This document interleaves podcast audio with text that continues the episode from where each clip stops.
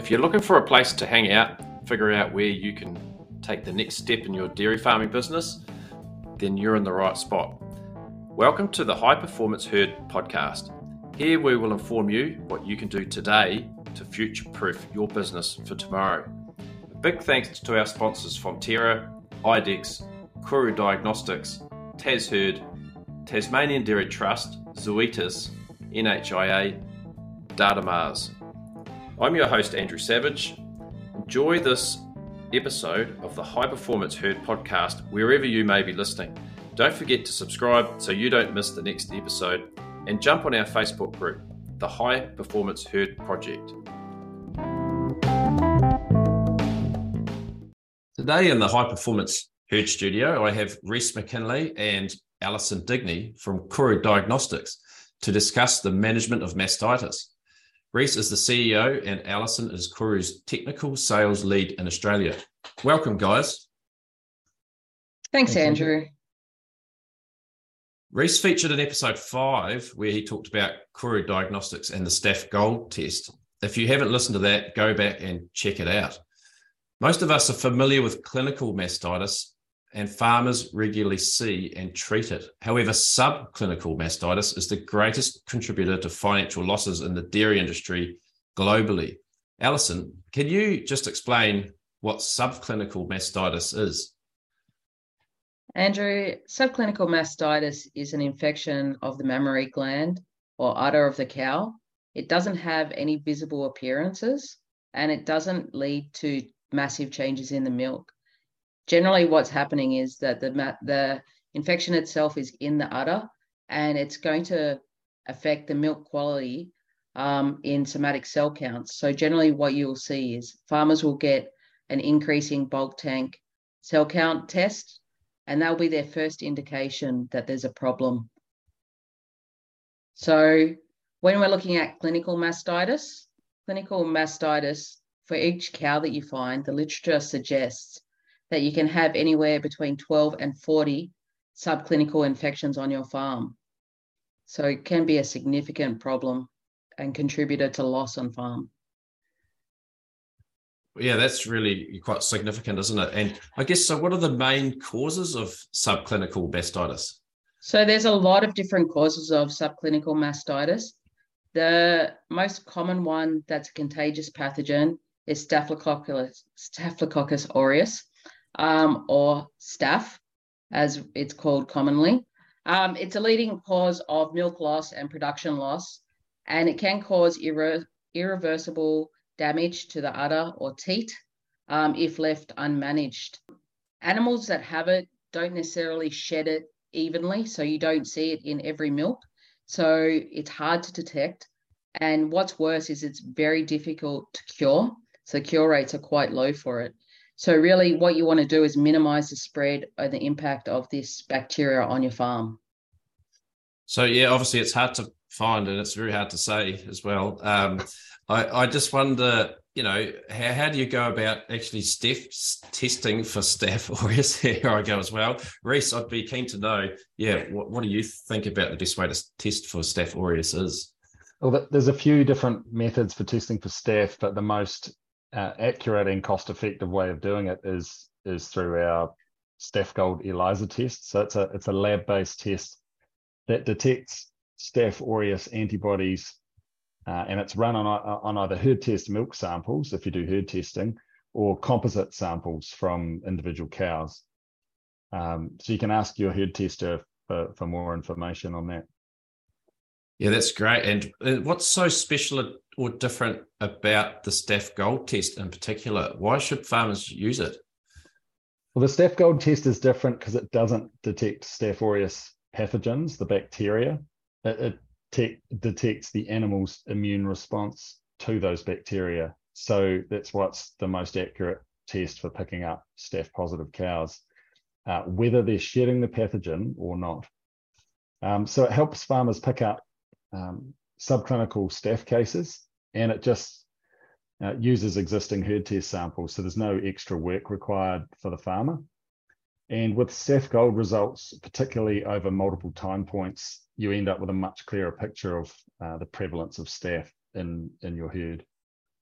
And majority of staph cases are also subclinical, vast majority. So screening high cell count cows or even entire herds is a good way to determine what you're dealing with. And the key to, to minimizing the harm or the impact of staph on farm is picking up those subclinical cows early so you can take action and, and stop the spread. Right, sounds like uh, really powerful information to have. And, and how and when can I actually get this test done, Alison? This might be something you can answer. So, once again, we mentioned when you're looking at those cell count things, but what we want to do is really maximize herd health. So, everyone should be looking at their active herd health management. And they want to look at what program they want to do in collaboration with their vets, right? This isn't about just randomly choosing points. And so it's really important for you to understand what the overall program that you're trying to achieve on your farm. So with a high performance um, focus farm, what we did was took a conservative approach and a risk-based risk-based approach by adding in the normal herd screening and selecting cows that had high cell counts above 200,000 counts per mil. Um, and we tested each of those cows that had those high somatic cell counts and looked at whether they had that staph infection using this technology. Yeah, it seems like a, a good approach. And when we tested those cows over 200,000, we had 96 uh, cows in that bracket. And those 96 cows are the ones that we went on to test for staph with the Staph Gold test. Is that number typical 97 out of or 96 cows out of nearly a thousand or it's about 950 cows so is that is that what you're seeing out there as far as you know those cows above that threshold is that about right well 96 cows out of 950 is actually a pretty good number. Uh, it's certainly lower than we would expect. Uh, most herds we've been testing sit around 15 to 20 percent of the whole herd having that elevated cell count. So obviously there can be quite a few contributing factors to individual animal cell count, but if your percentage is around the 10% mark or lower, you're you're doing something right in minimizing those risk factors uh, to bacterial infection. Yeah, that's well. They're obviously doing something really well on the high performance herd farm, and this is the first time information on subclinical Staph aureus is available to the farmer. Um, what does having this information really mean? Well, it means that the the farmers have a heads up now on uh, which are their staph positive cows, so they can actually do something about it. They can take action now to stop those cows spreading staph to other cows in the herd. Um, so doing that again will will minimise um, potential milk production loss and impact on uh, bulk milk cell count and herd health. Um, obviously, if you do that well, there are other benefits down the line with respect to quality bonuses, etc. And at today's milk prices as well, there's uh, this is really something farmers should be focusing on. Um, in, a, in a trial we ran in New Zealand, we quantified production loss in high cell count cows over a single season, and one of our trial farms missed out on producing $100,000 worth of milk in a, in a herd of 1,100 cows. So it's a significant um, I guess, threat to production um, in not proactively managing uh, this pathogen.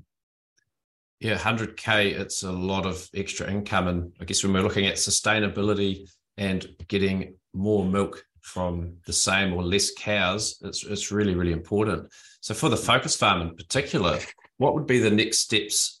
Uh, they have 57 positive cows out of those 96. So what's the next step um, for these 57 positives and, and suspect positive animals. Well, first, I just, I just wanted to highlight that this farm actually has pretty good uh, bulk milk cell counts of about 120 to 130,000, I believe. And as we mentioned, only 10% of the herd actually had elevated cell count above 200,000, which is which is very good. Um, but there is still quite a high incidence of Staph aureus uh, infection on the farm. And without having done that Staph Gold screen, uh, most farmers would be happy with having just a 10% elevated cell count um, population within their herd and, and, just be none the wiser. Um, but I would bet that most farmers would want to know in that context if they actually had more than 50 uh, staph positive animals, uh, they would want to know that right away. So having that information now is really valuable, really useful um, in terms of the rest of this lactation, how they can manage those cows. So if we talk about what we're trying to achieve, we identify some positive animals. And these animals have a contagious pathogen. It's a bacteria, it's a common one, it's found on humans. And what we're trying to do is stop the spread from the infected animals to the healthy animals. So this is really about managing it and being able to still get your milk production throughout this lactating season. So I want to look at how we can take the cows and separate them during the milking process. So obviously we could separate the herds entirely and have an infected herd and an uninfected herd. And that would make it easy. But there's other things that we can do. We can mark them, we can use RFID tags, um, we can use tail paint and things like that. But once again, what we want to be able to do is know each of the infected animals in the herd and make sure that the way that we're milking them, that their milk does not come in contact with the healthy cows.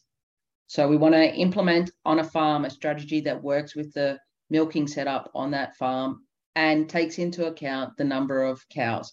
So obviously, when it's a small portion of a very large herd, separating the herds probably into a smaller herd of infected and uninfected is not going to be a suitable way of approaching it.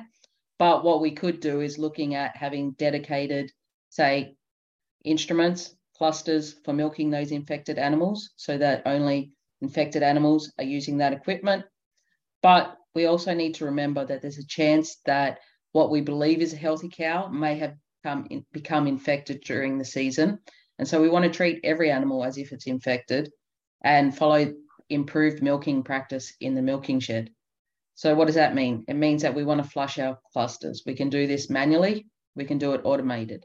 We've got to look at what equipment we have available. This isn't about changing the entire operation or adding cost, it's about better milking practice on the farm. Um, we can look at training staff or up training staff on better hygiene, teat handling, teat disinfectants, you know, the use of gloves, you know, best practice. A lot of this information is available through, um, you know, Dairy Australia, Dairy NZ, and it's really important that we understand that this is a contagious pathogen, right? So it is going to spread. It's not only spread by milk to milk, like milk to teat contact.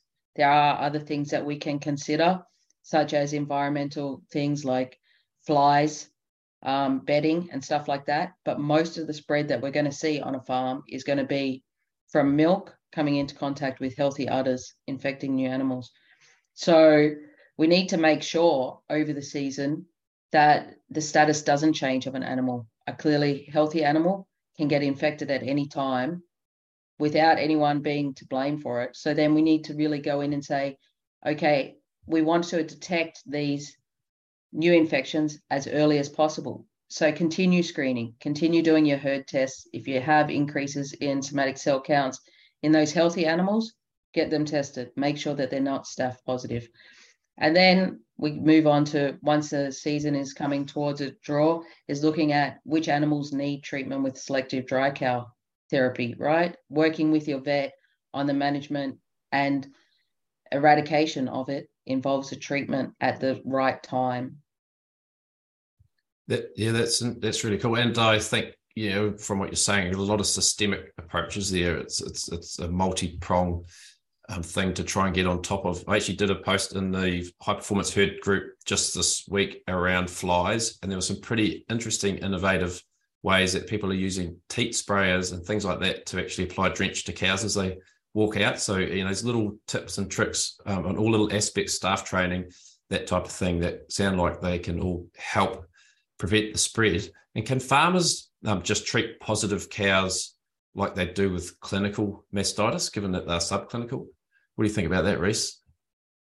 Well, it's, it's pretty well known that the most effective treatment for Staph aureus is dry cow therapy, but there are lots of factors that can come into play on, and, and, affect how well dry cow works. Um, so we would just recommend that farmers work closely with their vets to determine the most appropriate treatment plan for their situation. And, uh, you know, Staph Gold results are very useful to have in that context in making those decisions. I'm really curious also. We drew the line at 200,000, but are we possibly missing cows when we only test above that 200,000 cell count mark? So it's absolutely possible that we could be missing some. Um, our validation studies show that you're going to detect a majority of infected animals, but there is a potential that you will have some infections without having a significant change in somatic cell count.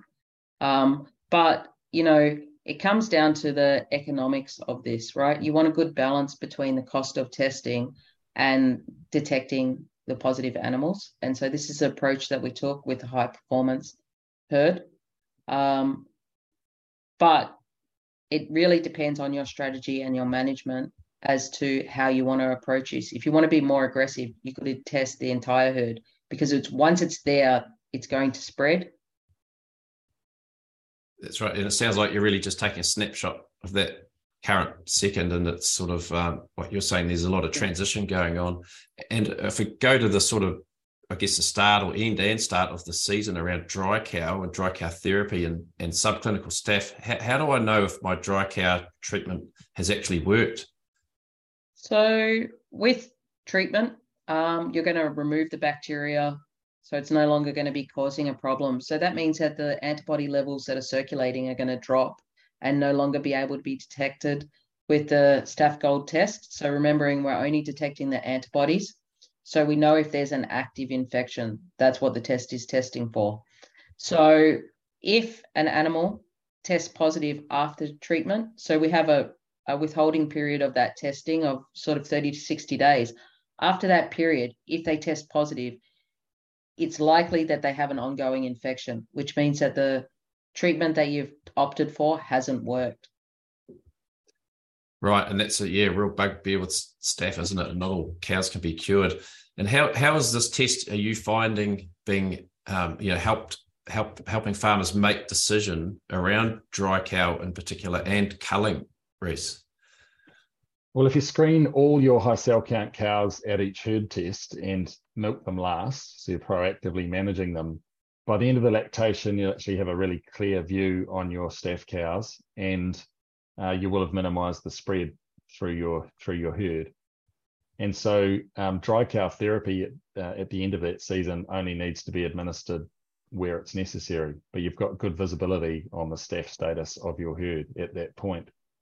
And at the start of the new lactation, those cows can be retested to determine whether the dry cow has just been has been successful, as Alison just mentioned.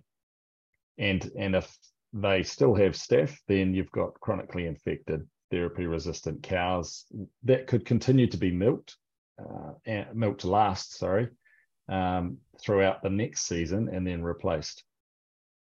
And so testing the whole herd prior to dry off might also help you identify additional animals uh, that would benefit from selective dry cow therapy to to improve your starting position uh, at the of the herd, I suppose, at the beginning of the next season.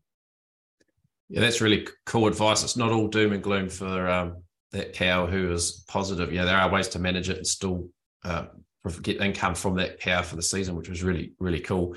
And what, what else can farmers do, Alison? So every situation is different, right? Um, and understanding the status of your herd is the first step to managing the problems. So working with your vets, um, you can see what what you can do on farm as far as treatment of the infections. But there's a lot of great resources available to the industry, both in Australia and New Zealand. So Dairy Australia has a cups on, cups on, cups off training, which is a practical hands-on session that they offer free throughout Australia. Um, they also have their guide, which is a countdown guide um, to how you deal with mastitis. In New Zealand, they also have SmartSAMM by Dairy New Zealand, um, and reaching out, talking to your herd testing companies, speaking to your vets, speaking to us. You know, what you want to do is inc- like improve your biosecurity and best practice to minimize that spread. Because what you want to ultimately do is minimize the impact whilst you make decisions on how you actually remove it from the farm. Yeah, that's really, really good advice. Uh, Rhys, uh, what do you think? You know, what, what can farmers do to learn more? Are there any sort of call to actions that you would have for a farmer around around this topic? Well, if they're they're interested, if staffs are you know of interest to them, or even if it's not, uh, they they can visit our website staphgold.com, and they can follow us on Facebook uh, for for news and information. And I just recommend speaking with your local herd tester about how you can have your herd screened using this test. And and obviously, uh, as Alison mentioned, recommend uh, the using the mastitis management resources uh, such as those developed by Dairy Australia and Dairy NZ. That's really good advice. And uh, yeah, if they're interested or if they're not, I'm sure most farmers would be interested in making an extra 100K out of their cows um, by just visiting your website. I think it's really good advice. so, um, hey, thanks very much for coming and talking to us t- today. You've offered, uh, yeah, the high performance herd community and, and, and listeners uh, lots of useful insights and heaps of helpful information on how to manage this problem. Pleasure. Thanks, Thanks Andrew. Andrew. Cool. Cheers.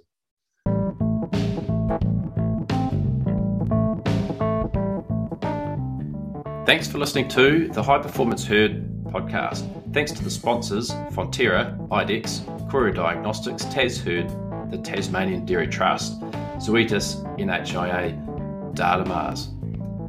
Feel free to subscribe and review the podcast Share it with your friends. The more, the merrier. Jump on Facebook, search the High Performance Herd Project, and you're very welcome to join the High Performance Herd private Facebook group. If you want to see a video of this podcast, jump on YouTube or www.highperformanceherd.com where you'll see a link to these sponsors for more information and more information on the High Performance Herd Project, which is a real life dairy farm spring block calving right here at Tassie. Thanks very much, and we'll see you next week.